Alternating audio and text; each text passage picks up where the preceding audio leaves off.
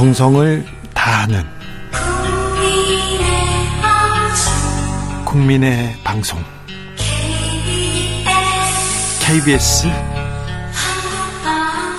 주진우 라이브. 그냥 그렇다고요.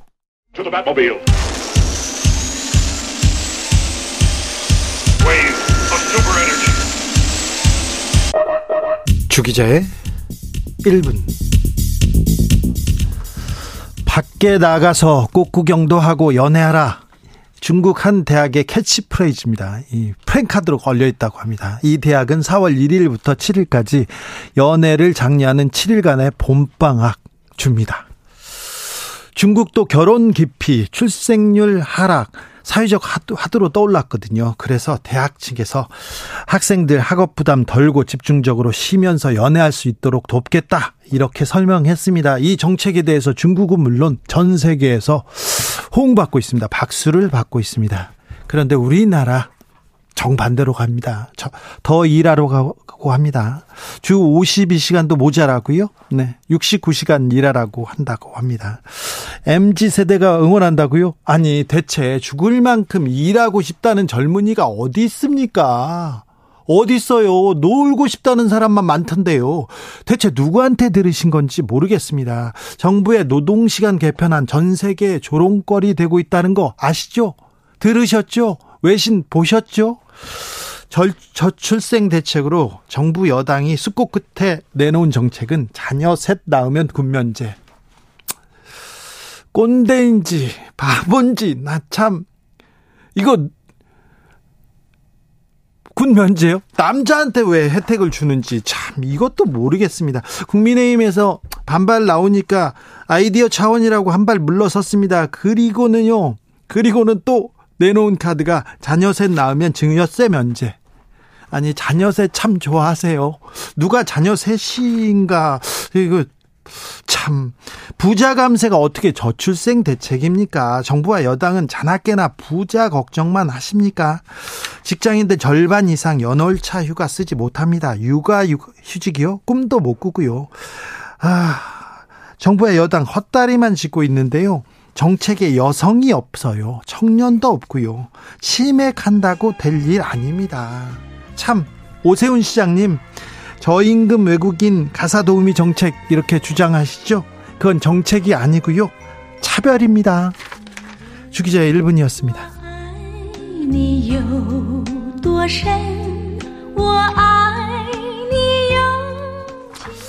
영화 천밀밀에 나왔습니다. 등력은 월량 대표 아적심.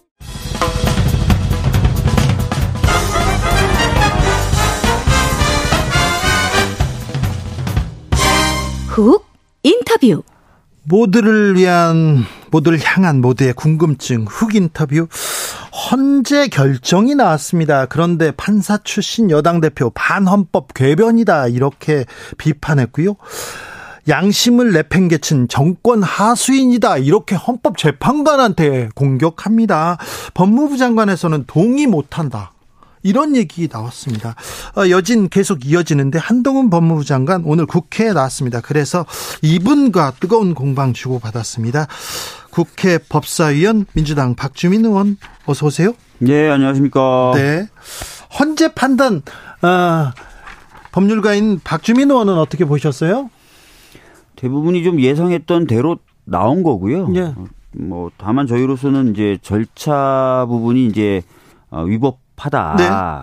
법의 취지에 안 맞는다 절차가 네. 라고 얘기했던 부분은 좀 아쉬움이 있습니다. 하지만 아까도 말씀드렸던 대로 결론은 거의 다 저희가 예상한 대로. 네. 그러니까 어. 그 법무부 장관이나 검사의 청구인 적격이 없다라는 것도 많이 예상을 했는데 네. 거의 그대로 나왔습니다. 그렇습니까? 예. 한동훈 장관은 헌재 결정 존중하지만 공감하지 않는다는 얘기를 계속 되풀이합니다. 오늘 어, 국회에 나와서도 그랬습니까? 네, 뭐 사실상 같은 취지의 말을 반복했어요. 물론 네. 이제 어, 결정이 나오고 나서 바로 기자들과 만났을 때는 보다 확실하게 어그 5인의 네. 5인의 어그 그 헌법재판관의, 헌법재판관의 의견에 대해서는 어, 질문하니까 아예 답을 안 했고 예. 다만 이제 사인이 사인이 어, 소수 의견 예, 소수 의견이 위헌 일수 있다. 네. 권한을 침해했던 것으로 보여진다라고 했던 판단에 대해서만 얘기를 했었거든요. 네.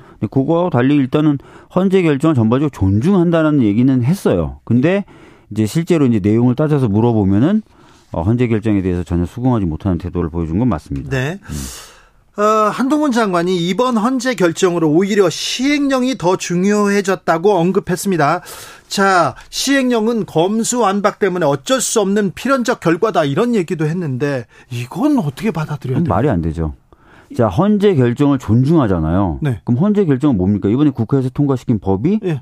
유효하다는 겁니다. 근데 이거 그러니까 이걸 존중하지 않는다는 그렇죠. 존중하지 않는다는 얘기죠. 네. 어, 국회에서 통과시킨 법이 어, 분명히 수사권, 검사가 할 수 있는 수사권의 범위를 말합니다. 네. 검사가 할 수 있는 수사권의 범위를 제한하고 축소했다라는 것은 이번 헌재 결정문에 수십 차례가 나와요. 예. 그럼 헌재 결정을 존중한다 그러면 거기에 맞춰서 시행령을 만들어야 되겠죠. 예. 물론 그 과정에서 어 입법적으로 좀 이런 것은 잘못된 것 같아요, 부족한 것 같아요 이런 생각이 들 수도 있어요. 그러면 네. 얘기도 하고 입법을 통해서 왜냐하면 정부도 입법 발의권이 있습니다. 예. 그럼 입법을 통해서 해결해야 되는데 그것을 시행령을 통해서 무력화시킨다. 이거는 헌법의 원칙인 삼권 분립. 또 시행령은 어, 법률이 정한 범위 내에서 만들어야 된다는 어, 제한적인 어떤 그런 어, 권한밖에 없다는 거 이런 것들을 다 위배한 거예요. 아니 법무부 네. 장관인데 네. 입법기관 그러니까 국회에서 법 만드는 거 이거 문제 있다고 지금 얘기하는 거잖아요. 네. 어 이래도 됩니까? 아니 뭐 막말로 100번 양보해서 이번에 국회에서 통과시킨 법은 ABC라는 측면에서는 좀 잘못된 것 같습니다. 라고까지는 얘기할 수는 있어요. 예. 근데 그거를 그러면은 고치는 방법이 아까도 말씀드렸던 것처럼 정부도 우리나라는 대통령제임에도 불구하고 네.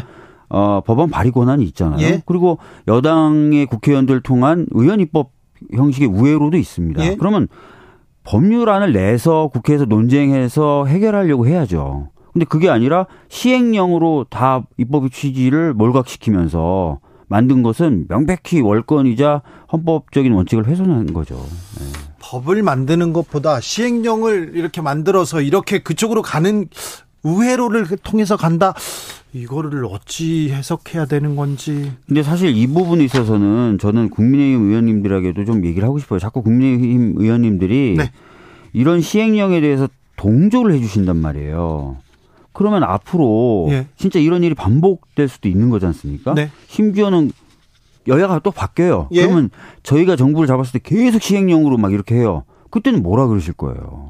그 얘기를 따졌을 네. 거 아닙니까? 오늘 국회에서. 오늘 뭐 저는 이거 이거보다도 네. 김기현 당 대표나 네. 뭐또 전주의 의원님 이런 분들이 이번에 나왔던 헌재 결정을 민우국이라고 얘기하시더라고요. 네. 그러니까 민변 출신 또 우리법 연구 출신, 네. 국제법 학계 출신의 소수의 아주 편향된 재판관들의 판단에 의해서 나온 것이기 때문에 의미가 없다는 취지로 자꾸 비판을 하세요.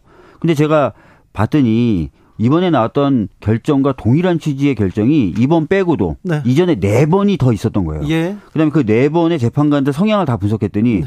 박근혜 대통령의 몫으로 임명됐던 재판관, 네. 검사 출신 재판관, 그리고 굉장히 보수적인 민사법 연구회라는 데가 있어요. 네. 거기 출신 재판관 이런 사람들도 다 같은 취지로 계속 판단을 했어요. 그러면은 이게 말이 안 되는 거잖아요.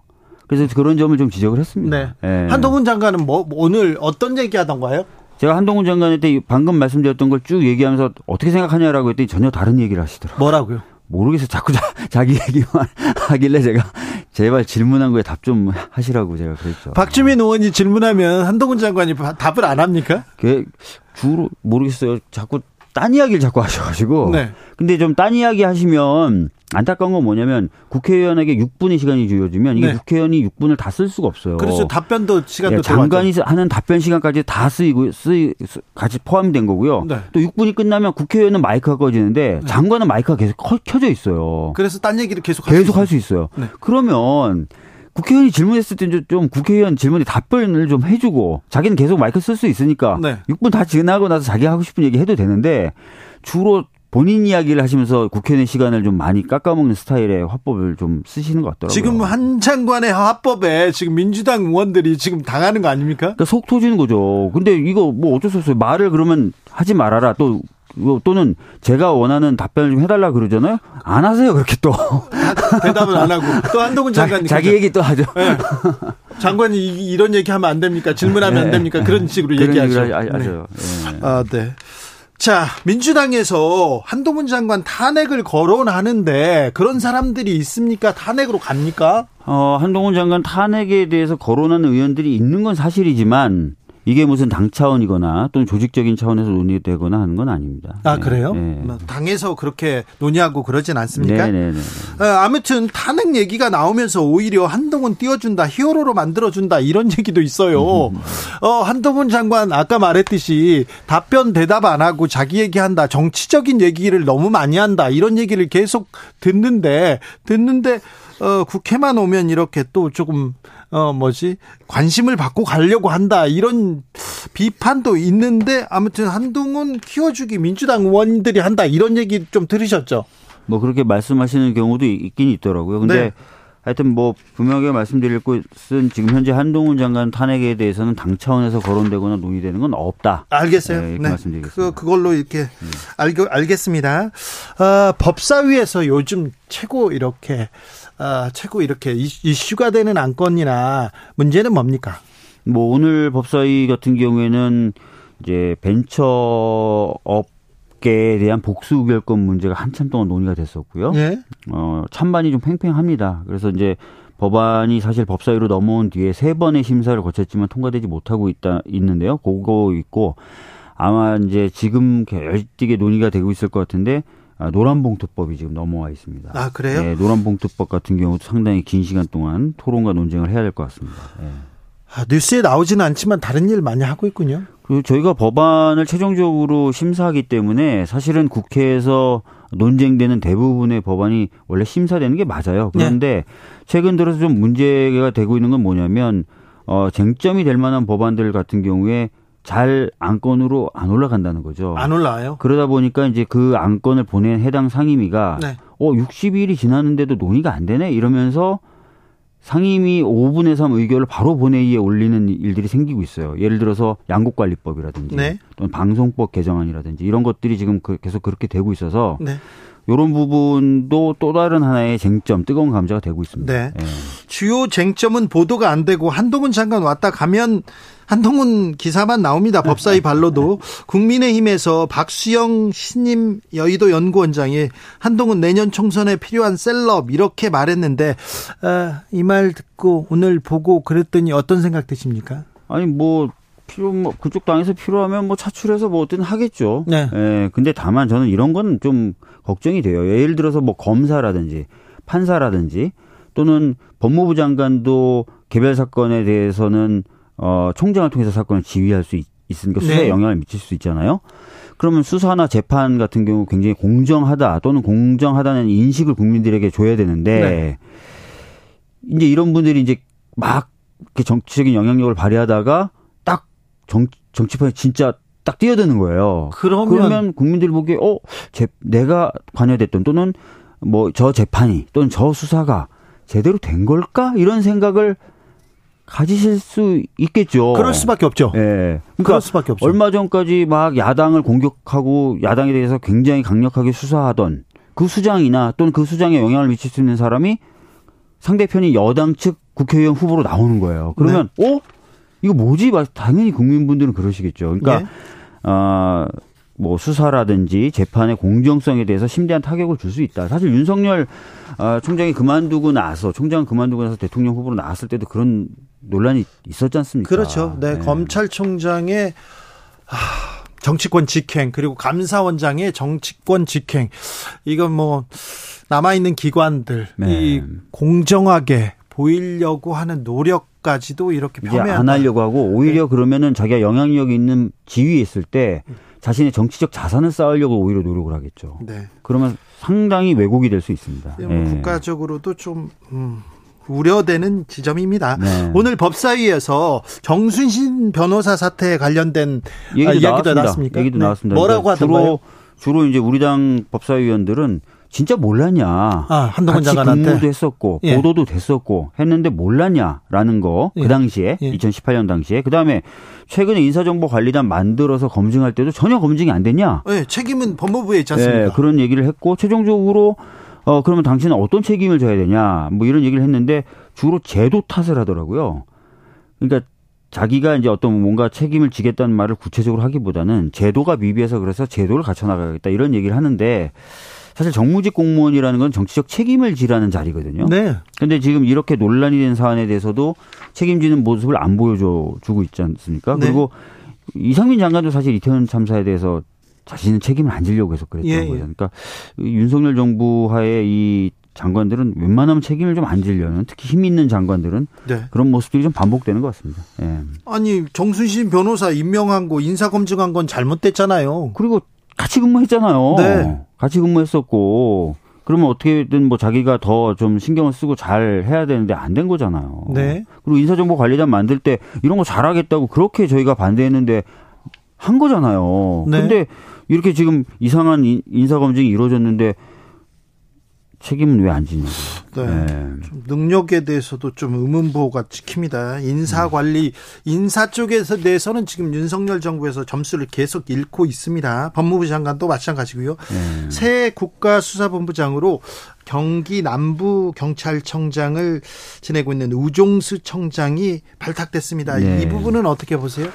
우선 검찰 출신 또 한치나 걱정했는데 그건 아니라서 일단 어, 다행이라고 생각하고요. 네. 다만 이제 경찰청장으로부터도 좀 독립해야 되는 게 국수본 아니겠습니까? 네. 그래서 국수본이 좀 가려면 이제 다음이나 다다음번 정도라도 어좀 외부 인사 네. 아, 이런 쪽으로 가는 것도 괜찮을 것 같다 이런 생각이 듭니다. 또 검사 출신. 아, 검사 출신 되면 왜 안 되냐면요. 네. 지금도 사실은 그 검찰이 그 영향력을 확대해가면서 경찰의 수사를 자꾸 다시 안으로 끌어들이려고 하고 있잖아요. 네. 검찰 수사 밑으로. 네.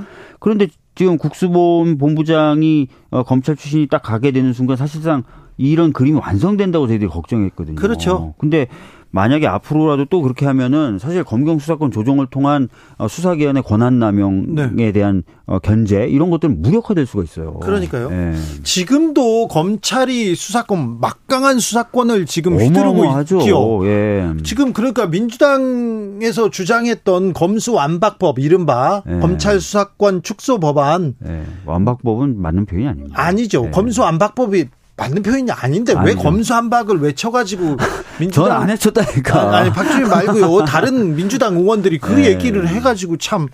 근데 검찰 수사권을 축소하지도 못했어요 제대로. 뭐 사실상 뭐 저희들이 축소하려고 했지만 이제 박병석 의장의 중재안이 나오고 네. 그 중재안에 기반한 수정안이 통과되고 이후에 이제 한동훈 장관이 입법 목적에 반하는 시행령을 만들어서 사실상 제대로 안 됐죠. 근데 그 상태인데 네.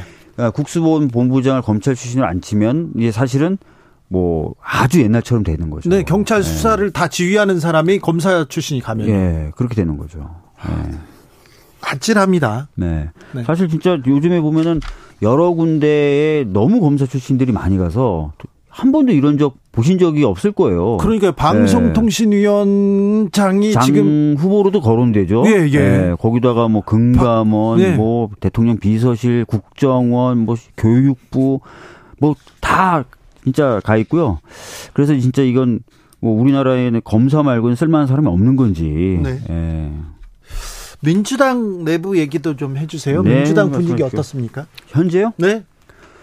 지금 민주당의 경우에는 이제 여러 가지 어려움이 있지만 그래도 좀 당내 단합을 꾀하고 동시에 어 어떤 민생 이슈들 네. 이런 것들을 좀 발굴해서 어 국민들 이 걱정이 되게 많으세요. 진짜 많으시거든요. 아 걱정되죠. 고금리, 고물가 뭐 경제 위기 온다, 금융 위기 온다 하잖아요. 아, 오늘 약간 얘기 잠깐 들었는데 6 6월 달 이후부터는 이 금융권 자체가 굉장히 많이 흔들릴 것 같다는 얘기를 들었거든요. 그래서 예. 굉장히 어려운데 그래서 그런 것들을 좀 해결할 수 있거나 또는 대비할 수 있는 것들을 만들어내기 위해서 지금 여러 의원들이 여러 측면에서 노력하고 있습니다. 네. 예. 그런데 민주당 그런 소식은 안 나오죠.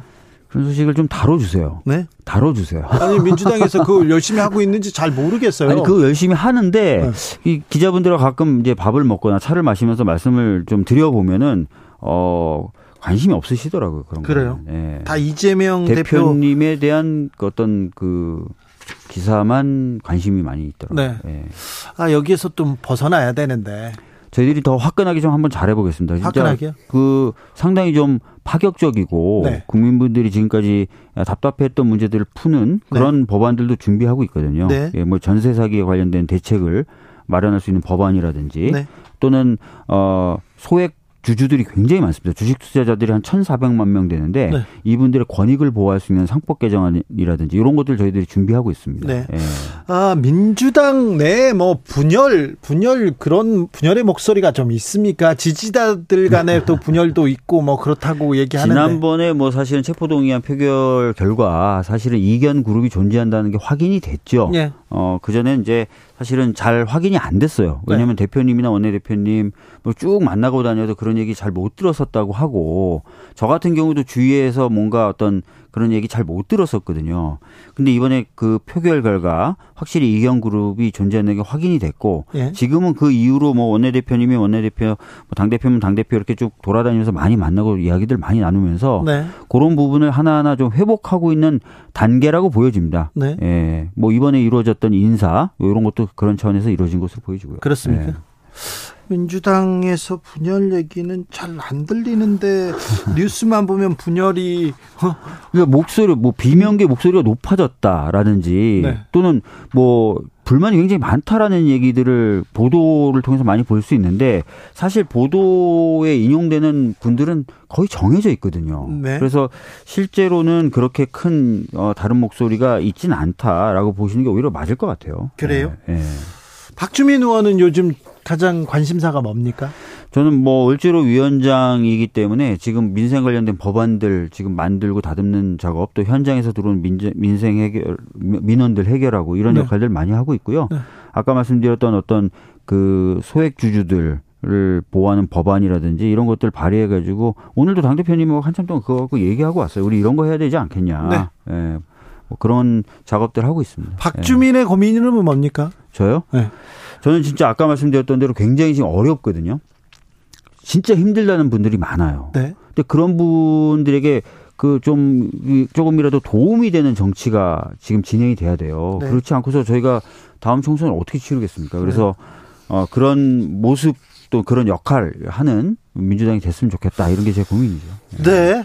민주, 자, 국민의힘, 뭐, 믿었지 않다, 못한다 얘기가 많이 합니다. 김, 저, 대통령도 마찬가지고요. 네. 지지율이 말해주기도 합니다. 네. 그렇다고 해서 확실하게 민주당 미, 믿어보자, 음. 민주당이 나서달라, 이런 목소리도 별로 없어요. 그러니까 전반적으로 정치권에 대한 좀 신뢰가 좀 많이 약해지신 것 같다는 느낌을 받는데 그 이유는 뭐 지금까지의 모습하고 또 하나는 최근에 너무 어려운데 정치권에서 그런 것들을 해결하기 위한 진지한 대화나 이제 노력이 별로 없다는 거죠. 그래서 열심히 하겠다는 겁니다. 그리고 내용도 만들고 있으니까 관심을 좀 많이 가져주시고요. 어, 보도도 좀 많이 해주시고 그러세요. 나중에 네. 한번 불러주세요. 지금 준비하고 있는 뭐 민생법은 뭐가 있냐 이렇게 딱 청취율이 좀 안 나오더라도 좀 과감하게. 아니, 내가 어디서 누구한테 지금 지적질이야, 지금. 얼마나 일 잘하고 있는지 다음번에 불러가지고 민생법안 한번 박주민한테 따져보겠습니다. 예. 민주당 박주민 의원이었습니다. 예, 감사합니다.